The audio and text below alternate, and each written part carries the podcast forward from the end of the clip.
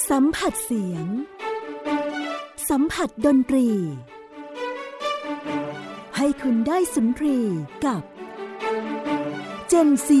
and Classical Music โมซาร์ทชื่อที่ใครๆ ก็รู้จัก แต่คุณรู้จักเขามากกว่าแค่ชื่อหรือไม่ ตีแผ่เรื่องราวชีวิตอัจฉริยะดนตรีคลาสสิกที่สุดแสนจะรันทด ในรายการ Gen Z and Classical Music กับมุกนัฐถาคุณขจร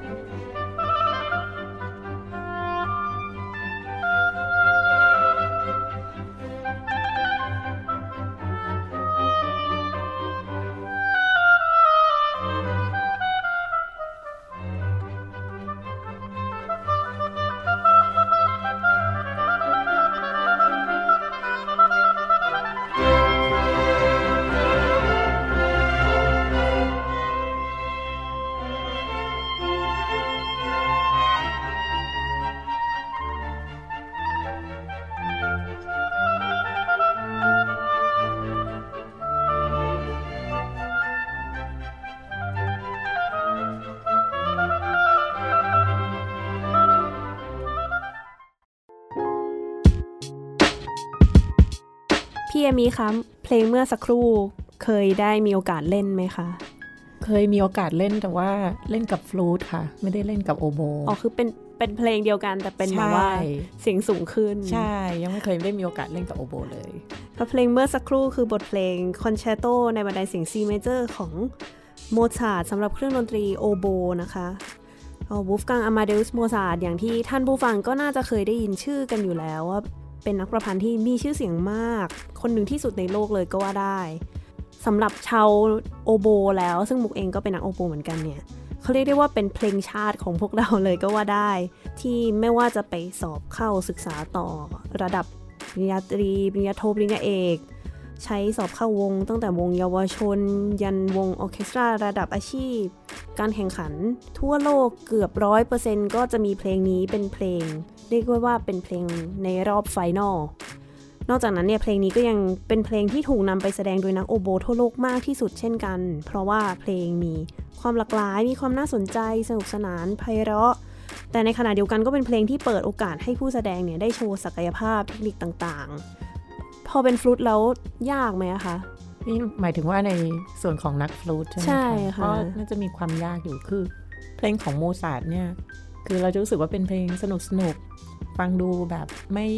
ไม่ซีเรียสอะไรเงี้ย แล้วก็แบบฟังสบายๆใช่ไหมคะ แต่ว่าเอ่อโดยความเป็นจริงแล้วเนี่ย จะมีความยากเรื่องเทคนิคเรื่องอะไรต่างๆ ซึ่งแต่ละเครื่องดนตรีเนี่ยก็ก็มีแตกต่างกันไปนักดนตรีก็ใช่ต้องเขาก็พยายามทำให้มันฟังดูง่ายด้วยหรือใช่เปล่าใช่หารู้ไหม โอ้ยไม่ไหวแล้ว ค่ะ วันนี้เราอยู่กับพี่เอมินะคะ อุสานภาวันสวัสดีค่ะค่ะ สวัสดีค่ะก็พี่เอมินักเปียโนใช่ไหมคะค่ะเป็นนักเปียโนก็เอออย่างที่มุกถามก็คือ เอ๊ะก็อาจจะงงว่าเอ๊ะไปเล่นกับฟลูตคืออะไรยังไงนะ ก็เมื่อกี้เพลงที่ได้ยินก็เป็นวงออร์เคสตรากับโอโบใช่ไหมคะ ก็คือเป็นนักเปียโนบรรเลงประกอบ คือแปลว่าบรรเลงกับเครื่องอื่นค่ะค่ะๆหรือว่าเออภาษาอังกฤษเนี่ยก็จะใช้คำว่าเอ่อ จะมีสองคำที่ใช้กันอยู่คือ accompanist กับเอ่อ collaborative pianist อ่าค่ะก็คือเหมือนแบบไปเล่นร่วมด้วยใช่ในนั้นเดี๋ยวท่านผู้ฟังอาจจะสงสัยคือเพลงมันคอนแชร์โตเนี่ยก็จะเป็นโซโล่แล้วก็มีวงออร์เคสตราแต่ว่าเราไม่สามารถเล่นกับออร์เคสตราได้ตลอดค่ะ ก็ไม่ก็สามารถจะซ้อมกับวงออร์เคสตราได้ทุกครั้งใช่ก็จะต้องอาศัยนักเปียโน ก็คือมีการทำเรียกว่าย่อ ออร์เคสตราตรงเนี้ยให้เหลือเป็นเปียโนตัวเดียว ใช่ค่ะ ยากไหมคะพอเหลือเปียโนตัวเดียวแล้ว ก็จากเอ่อผู้คน 60 คนบนเวทีก็จะเหลืออยู่ในสองมือ10นิ้วของเรา ก็จะมีความยากบ้างแล้วก็บางบางที่ก็ไม่ไม่ได้ยากมากเท่าไหร่ เพราะว่าเขาก็จะลดตัดทอนโน้ตที่จากทั้งวงอ๋อลงมาให้เราสามารถเอ่อเล่นได้ในเอ่อในระดับที่ยังคงความเป็นเพลงนั้นได้เอ่อ สมบูรณ์อยู่อย่างเงี้ยค่ะอ่า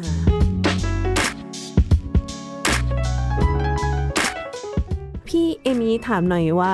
เริ่มเล่นดนตรีได้ยังไงคะตั้งแต่เริ่มเลย ก็น่าจะเริ่มเหมือนเด็ก ๆ ทั่วๆไปคือแบบไปเริ่มเป็นแบบเรียนพิเศษ ตอนแบบวัเสาร์สี่ห้าทิตย์ขวบอะไรใช่อย่างเงี้ยแบบนั้นค่ะ ก็ก็เรียนเปียโนเป็นเครื่องแรกเลยค่ะค่ะ เพราะว่าคุณยายชอบเปียโนมาก แล้วก็ตอนเด็กๆคุณยายไม่เคยได้มีโอกาสเรียนก็เลย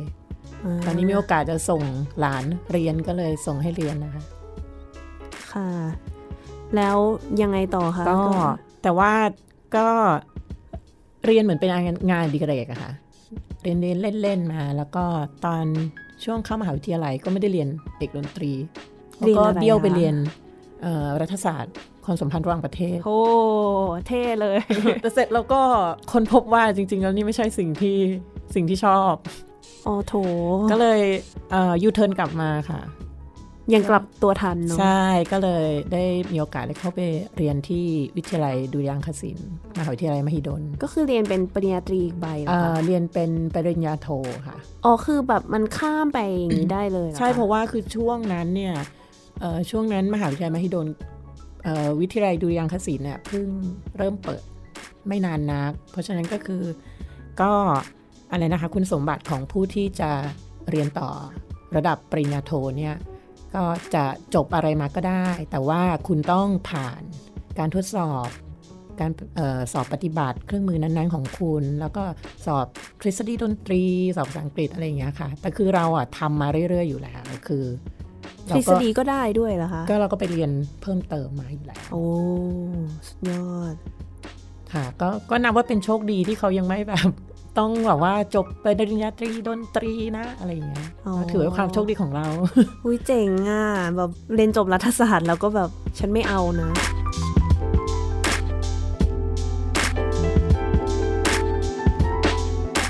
หลังจากนั้นก็คือเรียนปริญญาโท ใช่ค่ะค่ะ จบมาแล้วก็ทำงานเลยไหมคะ ก็จบมาก็คือก่อนไอ้ก่อนจะจบอะค่ะ ระหว่างเรียนอยู่ก็จะได้ทำมีโอกาสทำงานแบบนี้อยู่แล้ว คือเล่นกับเครื่องอื่นอ่าๆอ่าเหมือนแบบเออเป็นความชอบของเราด้วยล่ะ ว่าเราได้ได้เจอเพลงที่ไม่ใช่เพลงสำหรับเดี่ยวเปียโนค่ะอ่าได้เรียนรู้เครื่องต่างๆ แล้วก็ได้เจอเพื่อนมากขึ้นค่ะอ่าแล้วก็มีเพลงที่ น่าสนใจเยอะแยะมากมายอืค่ะม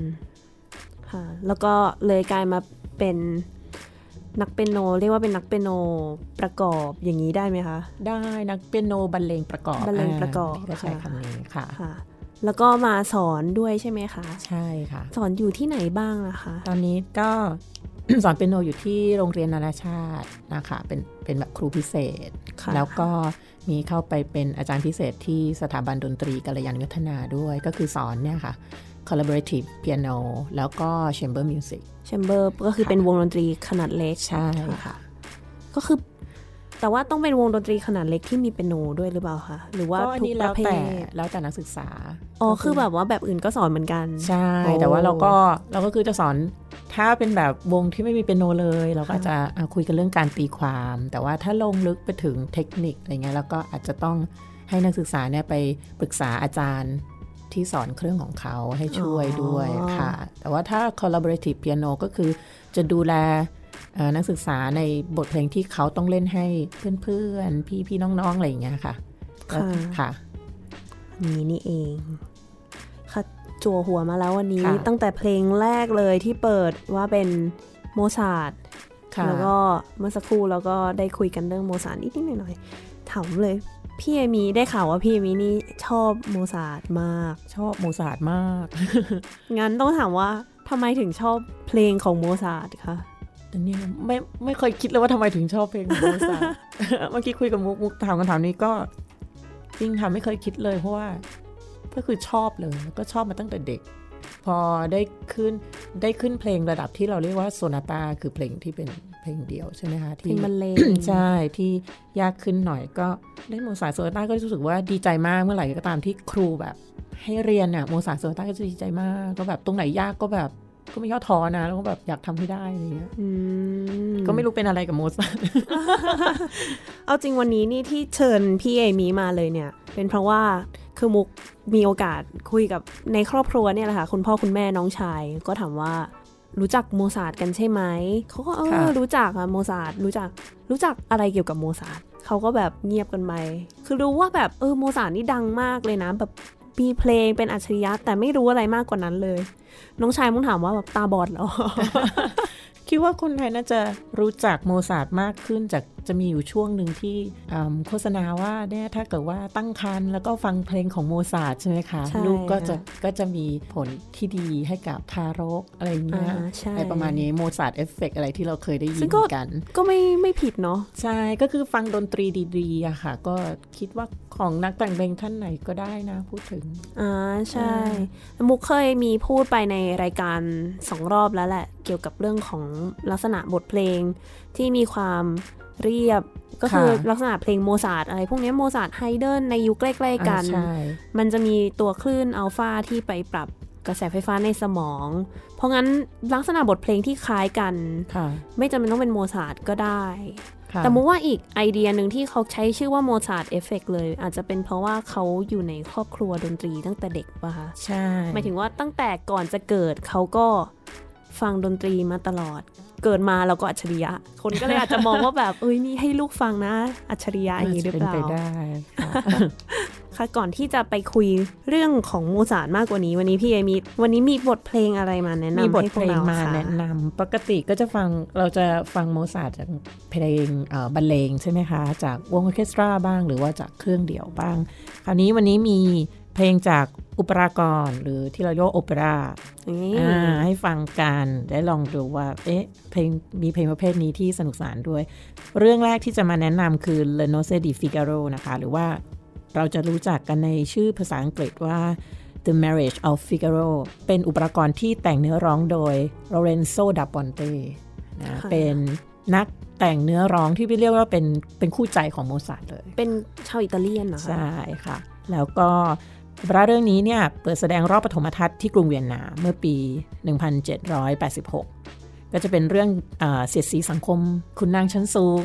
นะคะ ไม่แปลกใจเลยในยุคนั้นเนาะใช่อะไรอย่างนี้แล้วก็เป็นเรื่องวุ่นวายในบ้านของท่านเคานต์ท่านเคานต์อัลมาวีวาและท่านเคาน์เตสโรซีนาเหตุการณ์นี้มันเกิดขึ้นในช่วงการเตรียมงานแต่งงานของนายฟิกาโรซึ่งเป็นคนรับใช้ส่วนตัวของท่านคาว นะแล้วก็มีตัวละครที่มาร่วมสร้างความปั่นป่วนอีกมากมาย คือเป็นโอเปร่าเขาเรียกว่าโอเปร่าชวนหัว การแสดงที่เวียนนาเนี่ยได้รับเสียงตอบรับใช้ได้แต่ไม่ดีมากเท่าไหร่ เพราะว่าก็จะมีพวกที่ไม่เห็นด้วยแบบ เอ๊ะทำไมมันมีเรื่องการตีแผ่อะไรนะเรื่องในบ้านอะไรอย่างเงี้ยของพวกชนชั้นสูงใช่ไหมคะท่านเขาไปแบบจีบสาวใช้อะไรอย่างเงี้ยซึ่งแบบโอ้ยดูแล้วแบบรับไม่ได้อะไรอย่างเงี้ย แต่ว่าในขณะที่การไปแสดงที่กรุงปราก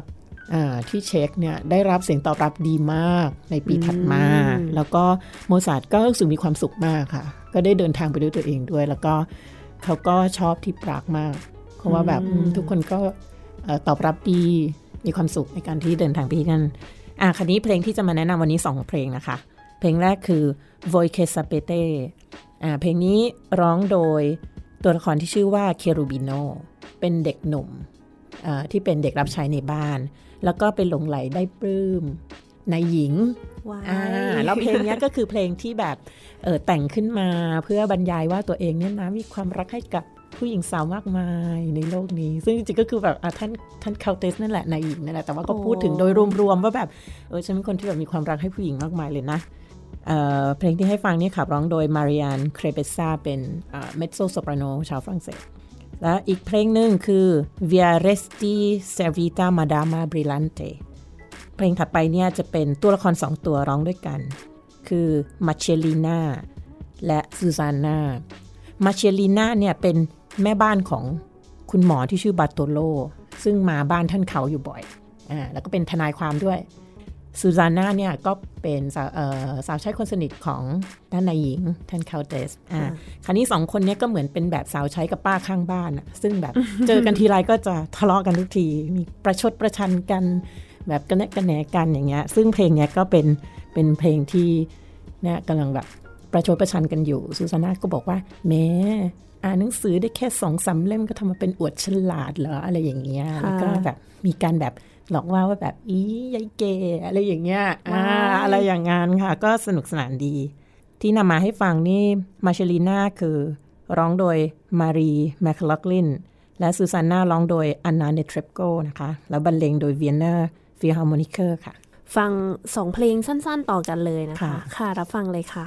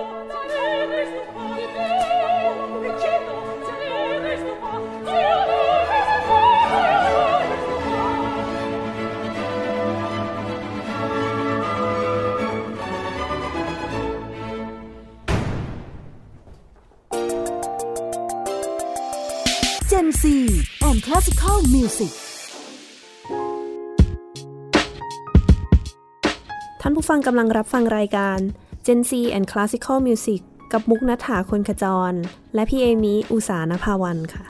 ค่ะพี่เอมิค่ะเมื่อสักครู่ก็ได้ฟังบทเพลงของโมซาร์ทไป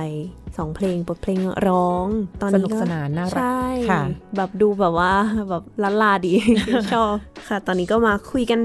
เรียกว่าตีแผ่ชีวิตของโมซาร์ทละกันอ่าว่าเล็กๆ น้อยๆให้ให้ค่ะท่านผู้ฟังได้รู้จักโมซาร์ทมากขึ้นค่ะ อยากให้ท่านผู้ฟัง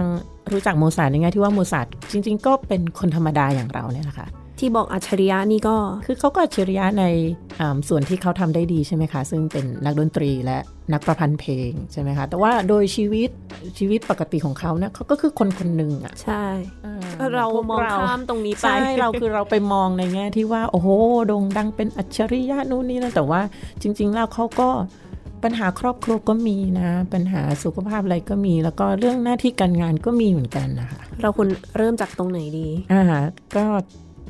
อาจจะต้องเท้าตั้งแต่ครอบครัวเขาใช่ที่ว่าวันนั้นเอ่อเมื่อกี้มุกก็ได้พูดถึงนิดนึงละเรื่อง เป็นครอบครัวครอบครัวนันักกดดนนตตรีรีใช่เพราะว่าคุณพ่อเขาคือเลียวโปโมซาร์ทเนี่ยเป็นครูไวโอลินที่มีชื่อเสียงมากในยุคนั้น แล้วก็เขียนตำราไวโอลินที่เป็นที่ยอมรับกันอย่างกว้างขวางแล้วก็ใช้กันเยอะมาก รวมทั้งตัวโมซาร์ทเองก็ เรียนตำรานี้เหมือนกันอืมเพราะฉะนั้นเนี่ยก็โมซาร์ทก็ได้ได้รับการปูพื้นฐานการเรียนดนตรีที่ดี พี่สาวก็เป็นนักเปียโนนะคะก็เล่นเปียโนได้มีพี่สาวหนึ่งคน ทีนี้คุณพ่อเนี่ยนอกจากสอนและปูพื้นฐานทางด้านดนตรีแล้วก็สนับสนุน แล้วก็พาโมซาร์ทเนี่ยตระเวนแสดงคอนเสิร์ตไปตั้งแต่อายุยังน้อยๆ แล้วก็โมซาร์ทก็ได้มีโอกาสไปดูไปดูคอนเสิร์ตหรือไปเข้าพบบุคคลสำคัญอ่า นะคะในยุโรปช่วงนั้นอย่างเช่นตอนที่มีปีนึงได้เข้าเฝ้าพระจักรพรรดินีมาเรียเทเรเซียนะที่ออสเตรียที่วังเชินบรุนน์นะคะหลาย ๆ คนน่าจะรู้จักวังเป็นพระราชวังฤดูร้อนที่เอ่อกรุงเวียนนานะแล้วก็ที่นั่นเนี่ยโมซาร์ทก็ได้พบพระนางมารีอองตัวเน็ตด้วย ซึ่งขณะนั้นก็ยังทรงพระเยาว์อยู่นะโมซาร์ทก็ยังเด็ก ๆ อยู่ค่ะ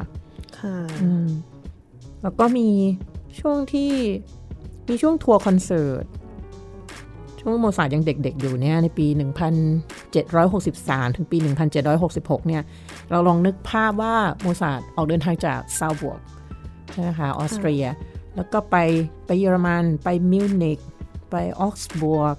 แล้วก็ต่อไปถึงปารีส ฝรั่งเศสอืมแล้วก็ยาวไปถึงข้ามฝั่งไม่ลอนดอนนู่นเลยคือมันเป็นการเดินทางที่ยาวไกลมากค่ะสำหรับเด็กที่อายุแบบสิบ10กว่าขวบเนี่ยมันต้องใช้ความอดทนมากเหมือนกันนะมอันนี้ความเห็นส่วนตัว แล้วก็ไม่ได้แค่เดินทางไปเที่ยว ต้องเดินทางไปแสดงดนตรี ใช่ไหมคะ แล้วก็การเดินทางในสมัยนั้นก็มันก็ไม่ใช่ง่าย มันก็ไม่ได้นั่งเครื่องบิน แบบไม่ได้ว่ามีรถไฟเร็วๆอ่าด้วยใช่ก็ต้องนั่งรถม้าไปค่ะโอ้ในยแบบตอนสภาพอากาศที่ย่ำแย่ของโอ้ยุโรปอย่างช่วงฤดูใบไม้ร่วงฤดูหนาวเนี้ยก็หนาวก็หนักหนาสาหัสอยู่นะคะ แต่ว่าก็โมซาร์ทก็เขาก็มีบ่นนะ เหมือนแบบว่าตามบันทึกที่เคยมีบันทึกไว้อะค่ะ ก็บอกว่าก็บ่นกับพ่ออยู่เหมือนกันบ่นกับพี่สาวเหมือนกันว่าแบบว่า เออแบบโอ้เหนื่อยอะหิวอะไรอย่างเงี้ย ก็แบบอืมขี้เกียจจังเลยก็ยังเด็กอะไรเงี้ยเนาะใช่เพราะว่าจริงๆก็คือแค่อายุสิบกว่าขวบเอง แต่ว่าก็บ่นไปงั้นนะคะ แต่ในขณะที่บ่นก็ก็ก็ทำแต่งเพลงไปด้วยทำงานเต็มที่ทำงานเต็มที่ใช่สิบกว่าขวบนี้ เราทำอะไรกันอยู่ก็เอ่อนั่นน่ะสิคือแบบว่าพูดถึงเข้าร้านเกม โดยส่วนใหญ่ชีวิตก็จะอยู่กับการเดินทางตระเวนค่ะเล่นคอนเสิร์ตแล้วก็อย่างตอนที่ที่บอกว่ากลับมาจากทัวร์คอนเสิร์ตที่ไปถึงลอนดอนแล้วเนี่ยค่ะ ตอนนั้นก็พอกลับมาที่ออสเตรียเนี่ยโมซาร์ทก็แต่ง เขาเรียกว่า Singspiel คือเป็นโอเปร่าภาษาเยอรมันค่ะแล้วเป็นบทสั้นๆ คือหมายถึงว่าเอ่อเนื้อเรื่องไม่ยาวมากแล้วก็มักจะเป็นเรื่องตลก ซึ่งอันเนี้ยโมซาร์ทแต่งเรียกว่าเป็นเขาเรียกว่าอะไรนะเหมือนเป็นเอ่อ stage music เนี่ยเป็นเป็นเรื่องแรกเลย ชื่อเรื่อง Bastien und Bastine แล้วก็จากนั้นนะก็ ก็จะค่อยๆ มาเรื่อยๆละโอเปร่าหรืออะไรก็จะตามมาแต่ว่าเนี่ยเป็นเรื่องแรกซึ่งเออตอนนั้นโมซาร์ทซึ่งเพิ่งอายุ10ขวบเองค่ะคือฟังกี่รอบก็ยังแบบสิบขวอ่าบใช่แต่เริ่มแต่งเพลงจริง ๆ เลยก็ตั้งแต่เด็กใช่ไหมะใช่เด็กกนั่ว่านคือเพลกงแบบเพลงเปียโนเพลงบรรเลง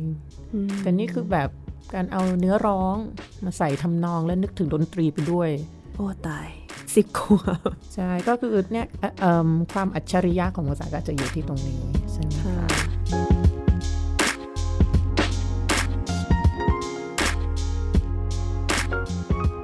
เอ๊ะอยากรู้เรื่องชีวิตรักของโมซาร์ทไหมเอเอออ ต้องมา ใช่ไหมต้องมา ก็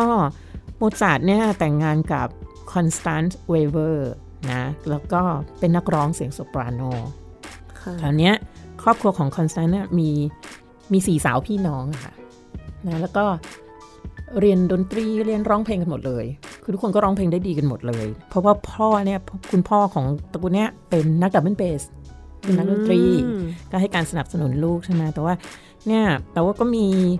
ทั้งข่าวลือและหลักฐาน ว่าจริงๆแล้วโมซาร์ทเนี่ยหลงรักอโลยเซีย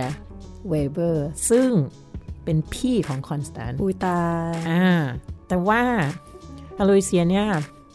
ไม่รับรักนะเขาปฏิเสธแบบปฏิเสธโมซาร์ทนะโอ้เออเพราะว่าโมซาร์ทก็มีความผูกพันกับครอบครัวนี้ เพราะว่ามีช่วงที่โมซาร์ทไปเอ่อใช้ชีวิตอยู่ในเวียนนานะคะ หลังจากแบบไม่เอาละไม่อยู่ซาลซ์บูร์กละ ไม่ทำงานที่ซาลซ์บูร์กแล้ว เพราะว่าซาลซ์บูร์กเป็นเมืองตอนช่วงนั้นมันยังเป็นเมืองเล็ก แล้วก็แบบเหมือนกับ เอ่อเจ้าเมืองหรือว่าคนระดับขุนนางที่นั่นเนี่ยไม่ค่อยจะสนับสนุนโมซาร์ทเท่าไหร่อืมนะคะ ก็เลยโมซาร์ทก็เลยคิดว่า อืม เราเราย้ายไปเวียนนาดีกว่าค่ก็จะดูมีอนาคตมากกว่า ก็เลยมีช่วงที่ยังไม่มีที่อยู่ ก็เนี่ยไปอยู่กับบ้านเนี้ยอืมก็เขาก็ให้ไปอาศัยอยู่ได้ แล้วก็เลยเหมือนกับได้รู้จักกันก็ได้เจอกับสาวตระกูลนี้ แล้วก็มีมีเพลงเซตหนึ่งด้วยนะที่ แต่งให้ Weber Sisters โอ้เออมีหลายเพลงเลยทีเดียว แล้วก็เป็นเพลงที่เพราะๆเยอะมาก ๆ เลยนะคะค่ะเออระหว่างโมซาร์ทกับคอนสแตนซ์เนี่ยคุณพ่อก็ไม่เห็นด้วยเลยอืมไม่ชอบนะคัดค้านการแต่งงานแต่ว่าก็อย่างที่รู้น่ะ ค้านไปก็เท่านั้นแล้วสุดท้ายเขาก็แต่งงานกันอยู่ดีนี่มันใต้เตียงโมซาร์ท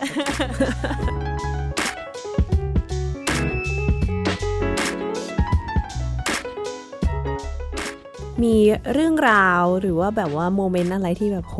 แบบท่านผู้ฟังอะน่าจะไม่เคยทราบแล้วแบบเป็นอะไรที่แบบว่าโหจริงเหรออย่างนี้เลยไหมเอ๊ะได้ข่าวว่ามีแบบว่าโหถึงขั้นติดเหล้าเมายาติดคุกก็มาอ่าแล้วหมด ใช่คือว่าโมซาร์ทเนี่ยพูดถึงก็เป็นคนสนุกสนานเฮฮานะอ่าก็นักดนตรีใช่ก็นะเราเราท่านท่านๆก็พอกันเลยก็เนาะก็เป็นอย่างนี้ก็โมซาร์ทเนี่ยชอบเล่นบิลเลียดค่ะอ่าอ่า สมบัติชิ้นหนึ่งที่ที่เหลืออยู่ตอนท้ายของชีวิตเนี่ย เป็นสมบัติชิ้นที่ดูมีราคามากที่สุดในบ้านแล้วเนี่ย ก็คือโต๊ะบิลเลียดเนี่ยแหละ ลามไปถึงการเล่นการพนันด้วยไงอ่าเรื่องของเรื่องอ่าใช่เพราะฉะนั้นก็โมซาร์ทกับคอนสแตนซ์เนี่ยอ่าสถานภาพทางการเงินในช่วงท้ายๆของชีวิตเนี่ยก็ลำบากอยู่ เพราะว่ามีหนี้มีสินมากมาย ตอนโมซาร์ทแบบเสียชีวิตไปแล้วคอนสแตนซ์ก็ยังต้อง ใช้หนี้โถที่โมซาร์ทได้ก่อไว้นะคะ ในช่วงท้ายๆของชีวิตเนี่ยเอ่อประมาณปี 1784อะค่ะโมซาร์ทก็เข้าร่วมเป็นสมาชิกองค์กรฟรีเมสันค่ะนะแล้วก็เป็นองค์กรที่เกิดขึ้นในประเทศอังกฤษตั้งแต่ปี 1717 รับเฉพาะผู้ชายเท่านั้นเป็นเององค์กรอะไรอะใช่คะเป็นองค์กรเกี่ยวกับความเชื่อเรื่องแบบพระเจ้าเป็นศูนย์กลางของชีวิตอะไรเงี้ยค่ะ ค่ะ นะ แล้วก็ เหมือนแบบโมซาร์ทเขาหาที่พึ่งทางใจอะไรประมาณนั้นอืมแล้วก็องค์กรเนี้ยก็สมาชิกก็เป็นผู้คนหลากหลายอาชีพนะ แต่ว่าที่เอ่อยกประเด็นนี้มาพูดถึงเนี่ยเพราะว่ามันจะมีความเกี่ยวพันกับบทประพันธ์ที่มีชื่อเสียงของโมซาร์ทด้วย ค่ะ อ่า คือความเชื่อเนี้ยได้เข้าไปแทรกซึมอยู่ในบทประพันธ์ อยู่ตลอดเวลานะคือองค์กรเนี้ยสัญลักษณ์ของเขาเนี่ยเป็นรูปสามเหลี่ยม และเลข 3 ตอนเมื่อปี 1786 เนี่ยโมซาร์ทเนี่ยแต่งโอเปร่าเรื่อง Die Sauber Flöte หรือว่าที่เรารู้จักกันว่า The Magic Flute อืมอ่าขลุ่ดัยงวิเศษดังนี่เอง ใช่ แล้วก็มีการใช้เลข 3 เนี่ย อยู่ในอุปรากรเรื่องเนี้ยตลอดตั้งแต่ต้นจนจบ หมายถึงใช้ยังไงอะคะอ่าใช้ยังไงอย่างเช่น มี เด็กที่คอยติดตามเจ้าชายเนี่ยสามคน three ladies ที่เป็นสมุนรับใช้ของ Queen of the Night อ่าค่ะแม่มดเนี่ยก็ก็มีสามสามคนคน การเปิดอ่า overture ของโอเปร่าเรื่องเนี้ยก็ใช้คอร์ดสามคอร์ดโฮมโรงใช่อ่าแล้วเพลงร้องเดี่ยวของตัวละครหลาย ๆ ตัวเนี่ย อย่างเช่นเจ้าคนจับนกปาปาเกโน ก็จะมีเพลงที่เป็นเพลงสั้นๆ ใช้ทำนองเดิมแต่มีเนื้อร้องสามเนื้ออืมอ่าอย่างนี้เป็นต้นนะคะ เพราะฉะนั้นเราก็จะเนี่ยเราก็จะมีความเกี่ยวพันกับเลขสามค่ะอยู่ตลอดทั้งเรื่องเลยอ่า The Magic Flute เนี่ยเป็นโอเปร่าภาษาเยอรมัน ค่ะ ซึ่งในสมัยก่อนในโอเปร่าส่วนใหญ่จะเป็นภาษาภาษาเยอิอรตาเลียนอ่าเป็นภาษาอิตาเลียน ใช่ใช่เป็นยุคของเขาเนาะใช่ค่ะ คนอิตาเลียนนี่ชอบฟังโอเปร่ากันมาก ใช่แล้วก็โมซาร์ทเองก็แต่งโอเปร่าภาษาอิตาเลียนด้วย อิตาเลียนใช่ก็จะมีเรื่องเนี้ยที่เป็นภาษาเยอรมันค่ะใช่ไหมแล้วก็ก็เป็นเรื่องออกแนวเทพนิยายนิดหนึ่งนะก็เกี่ยวกับเจ้าชายทามิโนนะจะไปช่วยเจ้าหญิงพามิน่าจากพ่อมด สราสโตอันเนี้ยดิสนีย์มากเลย ใช่ เป็นเจ้าหญิงเจ้าชายแล้วก็เอิ่มพามิน่าเนี่ยก็เป็นลูกของ Queen of the Night หรือเรียกว่าอะไร ราชินีแห่งรัตติการเหรออ่าประมาณใช่นั้นไหมนะคะนะ แล้วก็เจ้าชายทามิโนเนี่ยก็มีอ่าผู้ช่วยนะ ชื่อปาปาเกโนเนี่ยเดินทางออกเดินทางไปด้วยกันนะคะอืมอันนี้ควีนก็มอบขลุยวิเศษให้ทามิโนนะในการเดินออกเดินทาง ขลุยมันทำอะไรได้อ่าอะขคะลุยก็เป็นขลุยวิเศษอาจจะใช้แบบในสถานการณ์ขับขันอะไรอย่างเงี้ยเออโอ้ใช่ไหมมันเหมือนแบบเป็นใช่ไปเป็นอาวุธ เป็นอาวุธะไรในย่างงี้โดเรมอนหรือเปล่า หรือว่าแบบพระภัยมณีอ๋อนิดพระนึงพายเป่าปีอ่าก็เพลงที่จะนำมาให้ฟังกันค่ะก็ชื่อเพลงปาปาเกโนปาปาเกนาอันนี้อ๋อเป็นเพลงเพลงร้องคู่นะ ระหว่างตัวละครสองตัวนี้แหละ เป็นเพลงรัก นะแล้วเขาก็เล่นคำกับคำเนี้ยกับชื่อของเขาอะในเพลง ซึ่งก็น่ารัก ปาปาเกโน ปาปาเกนาใช่อ่าแล้วก็เอาชื่อมาเล่นคำนิดหน่อยก็น่ารักดีนะปาปาเกโนร้องโดยแมนเฟรด เฮมม์และปาปาเกนาโดยบาร์บาราคิลดัฟฟ์นะคะแล้วก็บรรเลงโดย The Metropolitan Opera ค่ะ แล้วก็อีกเพลงหนึ่งนะคะคือ Try Connection Jung Schön Hold und Weiser นะเป็นเพลงที่ ร้องก่อนที่ทามิโนและปาปาเกโนจะออกเดินทางอ่าไปช่วยเจ้าหญิง โดยที่มีเด็ก 3 คนติดตามไปด้วยอ่าอย่างที่พูดเด็ก 3 คนนี้ค่ะแล้วก็ในเพลงเนี้ยค่ะ เราจะได้ยินเสียง Three Ladies นะ ที่เป็นสมุนของของพระราชินีนะ แล้วก็มีเสียงของทามิโนและปาปาเกโนแล้วก็มี Three Boys ด้วยอยู่ในนี้นะคะ อันนี้คือนำมาจาก s a u b e r g e r Festspieler นะในปี 2018 ค่ะ ค่ะ ท่านผู้ฟังไปรับฟังกันได้เลยค่ะ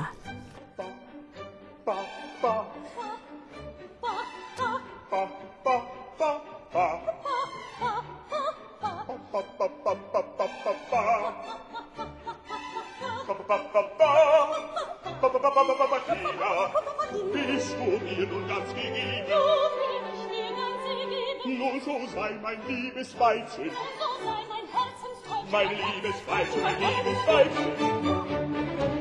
Welche Freude wird das sein? Welche Freude wird das sein? Wenn die Götter uns bedenken. Wenn die Götter uns bedenken. Unsere liebe Kinder schenken. Unsere liebe Kinder schenken. Liebe kleine Kinderlein. Kinderlein. Kinderlein,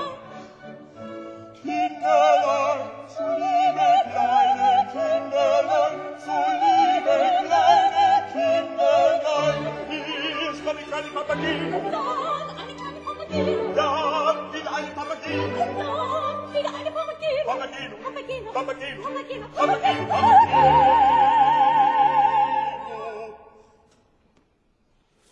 Es ist das höchste der Gefühle. Es ist das höchste der Gefühle. Wenn viele Papa Papa gehen, Papa Papa Papa gehen, Papa Papa Papa Papa Papa gehen, Eltern singen werden sein. Es ist das höchste der Gefühle. Es ist das höchste der Gefühle. Wenn viele, viele,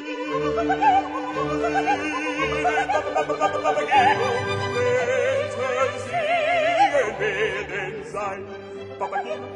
Papatenu, Papatenu, Papatenu, Reels und Silberbergen sein. Papatenu, Papatenu, Papatenu, Reels und Silberbergen sein. Reels und Silberbergen sein, Reels und Silberbergen sein. Papatenu, Papatenu, Papatenu, Papatenu, Papatenu, Papatenu, Papatenu, Papatenu,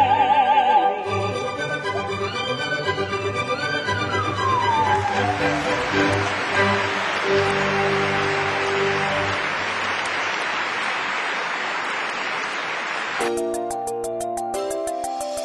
Gen and Classical Music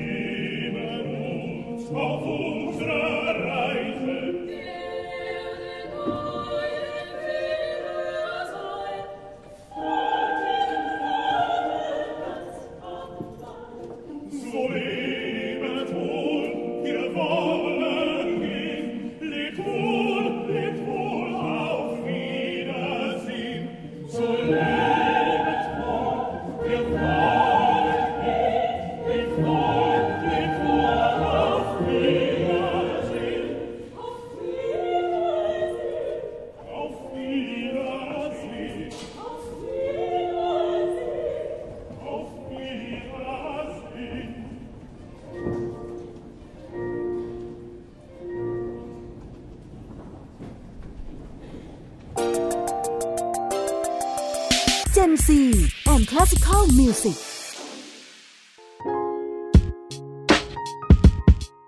ท่านผู้ฟังกำลังรับฟังรายการ Gen Z and Classical Music กับมุกนัฐาคนขจร และพี่เอมิอุสานภาวันค่ะ กลับมาที่ชีวิตของโมซาร์ทช่วงท้ายๆแล้วใช่ไหมคะ ตอนนี้เป็นช่วงใช่ช่วงเรียกได้ว่าเป็นช่วงรันทดของชีวิตเนาะ ใช่ประมาณนั้น ขอมาพูดถึงปีสุดท้ายของชีวิตเขาละกัน ปี 1791คือโมซาร์ทอายุสั้นมากค่ะ แค่ 35 คือโอ้โห ฟังดูเหมือนชีวิตเขาดูยืนยาวเนาะมีบทประพันธ์เยอะมากใช่คือบทประพันธ์กว่าเนี่ยผลงานกว่า 600 ผลงานเนี่ยจริงๆเฉลี่ยปีหนึ่งนี่ต้องแต่งสักเท่าไหร่เนี่ยห้าสิบแต่อันนี้มันตั้งแต่อายุหนึ่งขวบอายุแบบห้าขวบอะไรอย่างนี้นะเนี่ยช่วงช่วงปีท้ายของชีวิตนะคะก็ก็อยู่เวียนนานี่แหละ โมซาร์ทไม่ได้กลับไปอยู่ที่ซาลซ์บูร์กนะแล้วก็ชีวิตเนี่ยก็ไม่ไม่ได้หรูหราสุขสบายเหมือนตอนช่วง จะมีช่วงที่อยู่เวียนนาปีแบบ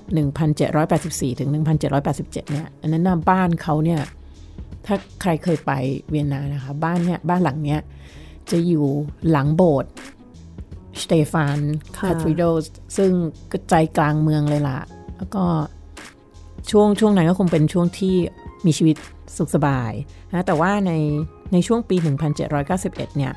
ครอบครัวเนี่ย ไปอาศัยอยู่ในชั้นล่างของอพาร์ตเมนต์ที่ถนน Rauhensteingasse ซึ่งมันก็ไม่ใช่แถวนั้นแล้วล่ะนะ ไม่ใช่แถวกลางเมืองแล้วค่ะนะคะ แล้วก็อืมอย่างที่บอกมุกไปเนาะว่าสมบัติที่ดูมีมีราคามากที่สุดในบ้านที่เหลืออยู่ตอนเนี้ย ก็คือโต๊ะบิลเลียดเนี่ยเป็นมุกมุกที่แบบขายแล้วนะของอย่างอื่นคงขายไปแล้วแต่ว่าอันนี้ก็ยังเก็บอยู่แล้วก็มีเสื้อสูทผ้าไหมอะที่แบบปักลวดลายสวยงามอีกตัวหนึ่งซึ่งตามบันทึกเนี่ยบอกว่าชุดเนี้ยอันใส่ใส่ตอนไปเล่นคอนเสิร์ตนะ coronation concert ที่แฟรงก์เฟิร์ตแล้วก็ใส่ครั้งสุดท้ายเลยคือคอนเสิร์ตที่จัดที่บ้านหลังเนี้ยคอนเสิร์ตสุดท้ายที่จัดที่บ้านเนี่ยค่ะที่อพาร์ตเมนต์เนี่ยนะโมซาร์ทก็เชิญ อโลเซียมาด้วยจำได้ไหมคนนี้คือใครอโลเซียเวเบอร์คือคนที่ใช่ ซึ่งเป็นพี่สาวของภรรยา ใช่ แล้วก็แต่ตอนนี้เปลี่ยนนามสกุลละเป็นอโลเซียลังเกอร์นะก็แต่งงานกับเอ่อจิตรกรนะคะ ชื่อโยเซฟลังเกอร์เนี่ยก็คอนเสิร์ตเนี้ยเขาก็เชิญมาร้องเพลงด้วย แล้วก็เชิญนักคลาริเนตชื่อโจเซฟแบร์มาเล่นคลาริเนตด้วย แต่คอนเสิร์ตนี้ก็ไม่ได้เป็นคอนเสิร์ตใหญ่โตอะไรเพราะว่าจัดที่อพาร์ตเมนต์แล้วก็คนก็น้อยๆอะค่ะค่ะนะเป็นคอนเสิร์ตเล็กๆอืมช่วง 2-3 เดือนก่อนโมซาร์ทจะเสียชีวิตเนี่ย บทประพันธ์ช่วงนี้ก็คือที่เราได้ฟังกันไปคือ The Magic Flute นะแล้วก็มีผลงานชิ้นสำคัญอีกชิ้นหนึ่งคือ Clarinet Concerto ช่วงนี้ก็เป็นช่วงที่โมซาร์ทเนี่ยเขียน Requiem in D minor Requiem คือบทประพันธ์สำหรับงานศพนะค่ะอืม ก็เหมือนแช่งตัวเองไงก็ไม่รู้นะแต่ว่าก็ก็มีมีอะไรนะ มีข่าวลือใช่ไหมมากมายว่าแบบมีมาบุรุษลี้ลับมาจ้างให้โมซาร์ทเขียนหรือว่ามีแบบใช่ค่ะเอออะไรถ้านะแบบคู่แข่งท่านอ่ผู้ฟังเคยดูใช่ดูหนัง หนังเรื่องใช่ไหม Amadeus อ่าก็จะเป็นแบบอะไรนะ คู่แข่งใช่ไหมของโมซาร์ทที่แบบเออมาว่าจ้างอะไรอย่างเงี้ยแต่ว่าจริงๆแล้วก็ไม่รู้นะ ไม่มีแบบบันทึกที่แน่ชัดขนาดใช่นั้น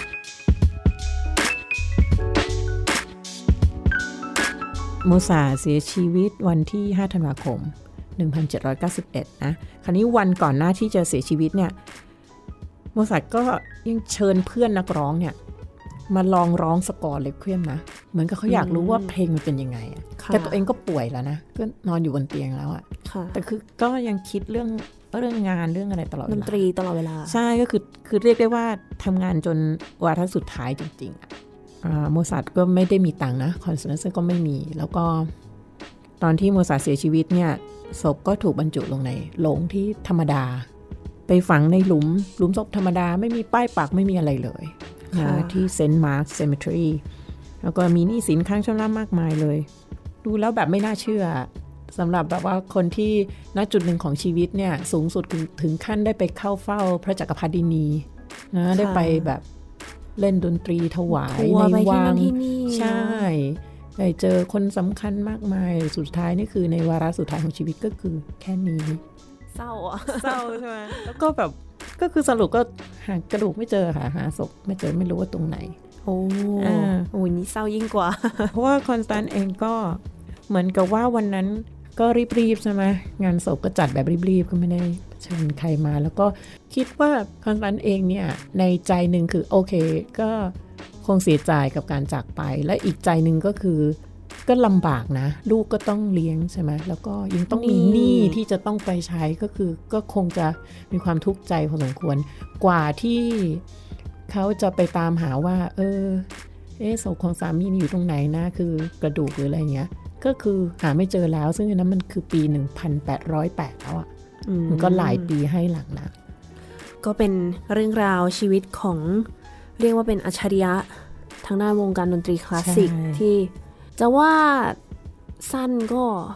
ค่อนข้างสั้นแต่ว่าฝากผลงานเอาไว้มากมาย ใช่ค่ะ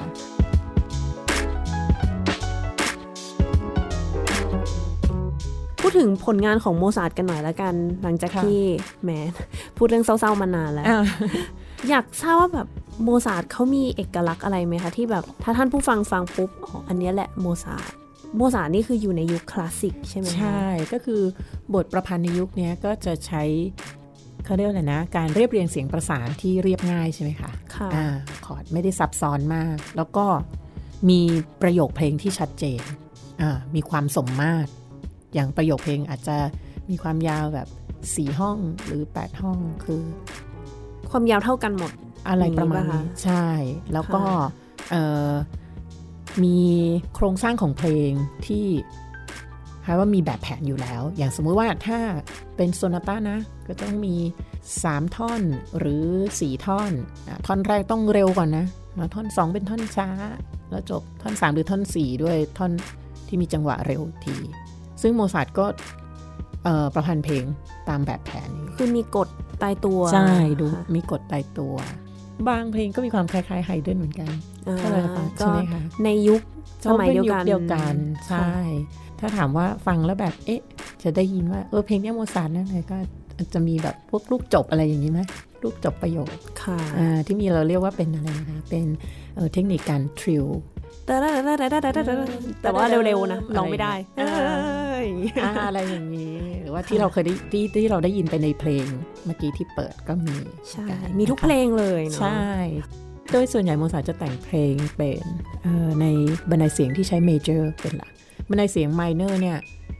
มีเหมือนกันแต่ว่าน้อย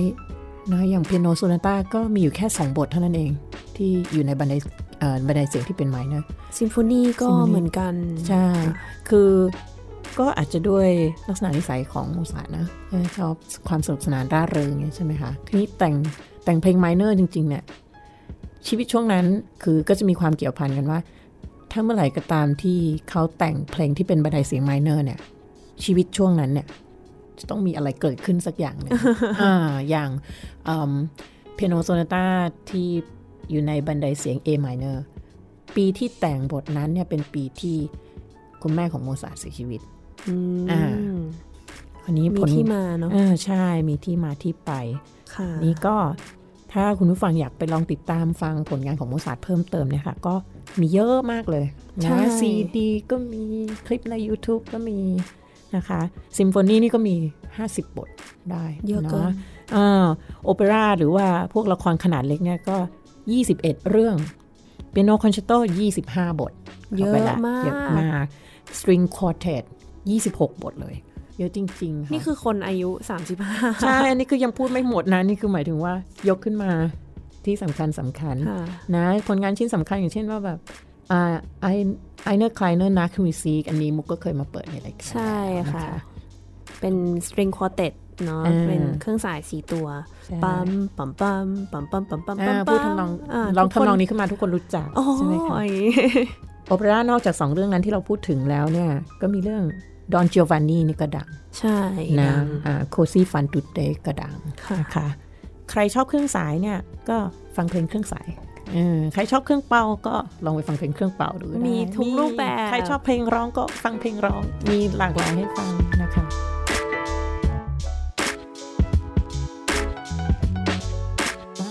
แต่อยากให้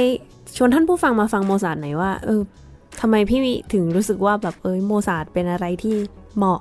สำหรับท่านผู้ฟังที่จะมาฟังอ่ก็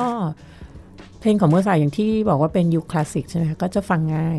มันไม่ได้มีความซับซ้อนอะไรมากมายแต่ตรงๆ แล้วก็อย่างถ้าเพลงพวกเป็นเพลงเดี่ยวของเครื่องต่างๆ เนี่ยค่ะ เราจะเรียกว่าเป็นแบบเป็นเพลงที่เป็น skeleton อะอืมเออ คือเพลงมันโปร่งอ๋อมันจะไม่มีความหนาหนาๆเป็นคอร์ดใหญ่ๆ หรืออะไรอย่างสมมติว่าเพลงเปียโนเนะคะมันจะไม่เหมือนแบบบรามส์หรือรัคมานินอฟที่เป็นแบบนะก็อาจจะด้วยยิ่งใหญ่ด้วยนะอ่าพวก็จะนั้นด้วยเครื่องดนตรีด้วย ลักษณะของเครื่องดนตรีในยุคนั้นที่ก็ไม่สามารถทำเสียงแบบอลังการใหญ่ๆได้ แล้วก็เนื่องด้วยเอ่อลักษณะโครงสร้างของเพลงของโมซาร์ทเองด้วยนะคะค่ะก็นะใสๆน่ารักใส่เออดราม่าก็มีอย่างเช่นในใน Magic Flute ก็มี หรือว่า Requiem อะไรเงี้ยก็มีมีความซีเรียสอะไรเงี้ยก็มี แต่ว่าก็ยังฟังได้ง่ายอยู่นะคะ แล้วก็เออการแสดงออกทางอารมณ์อะเขาก็มีนะ หมายถึงว่าความเศร้าความอะไรแต่ว่า ก็จะไม่จะไม่เขาเรียกว่าอะไรนะ ไม่แสดงออกเยอะมากเหมือนพวกยูชินีหรือแบดถัดดีๆอะไรเงี้ยมาใช่ค่ะเขาก็จะมีแบบไว้เชิง เรียกว่าอย่างนั้นละกัน ยังมีอยู่ในยังเขาเรียกว่าอยู่ในกรอบอยู่ในกฎเกณฑ์ใช่นะคะของดนตรียุคนั้นอ่าอยู่แล้วก็อย่างอย่างที่เราคุยกันเนาะจริง ๆ ก็มันไม่ต้องปีนบันไดฟัง คือโมซาร์ทก็คนอย่างเรานี่แหละ แล้วเขาก็มีใช่ไหมมี มีอ่า ชีวิตก็มีความทุกข์ความโศกเอ่อความสุขเหมือนเราแล้วก็ ก็ลองดูว่ามันก็จะสะท้อนออกมา ในเพลงของเขาลองลองลองฟังดูค่ะ อยากให้พี่เอมี่ฝากบทเพลงอีกสักบทเพลงส่งท้ายให้กับอ่าท่านผู้ฟังในวันบนี้ทเพลงค่ะส่งท้ายในวันนี้นะคะ เป็นควินเต t นะสำหรับเปียโน โอโบ คลาริเนตฮอนและบัสซูนค่ะ ในบันไดเสียง E flat major เอ่อ ผลงานลำดับที่ 452เอ่อท่อนที่เลือกมาให้ฟังนี่คือท่อนท่อน3นะคะเป็นท่อนรอนโดอ l ล e เกรโตนะคะ ก็ผลงานชิ้นเนี้ยโมซาร์ทเคยเขียนจดหมายไปหาคุณพ่อว่าเอ่อเป็น the best thing so far that I have written in my life เลยนะนี่อืมเป็นแบบโอ้โหชิ้นที่เขารู้สึกว่า เป็นชิ้นที่ดีที่สุดเท่าที่เขาเคยเขียนมาเลย แล้วก็เอ่อแต่งในปี 1784อ่า ซึ่งเป็นปีที่ชีวิตเขามีความสุขอืมอ่าเพราะฉะนั้นลองฟังดูก็เราจะได้ยินละสำหรับเรานักดนตรีเองเราก็รู้สึกว่ามันสุดยอดเนาะเพลงนี้ ใช่ใช่นะคะ แล้วก็อันนี้ที่ที่เลือกมาเนี่ยก็บรรเลงโดยเอ่อนักดนตรีระดับแนวหน้าเลยนะมีอัลเฟรดเบรนเดลเปียโนนะคะไฮนซ์ฮอลลิเกอร์โอโบนะเอดูอาร์ดบรุนเนอร์คลาริเนต เฮอร์มานบราวมันฮอนคราวส์ทูนมันบาซูนเราก็วางแผนจะเล่นเพลงนี้กันอยู่ไหม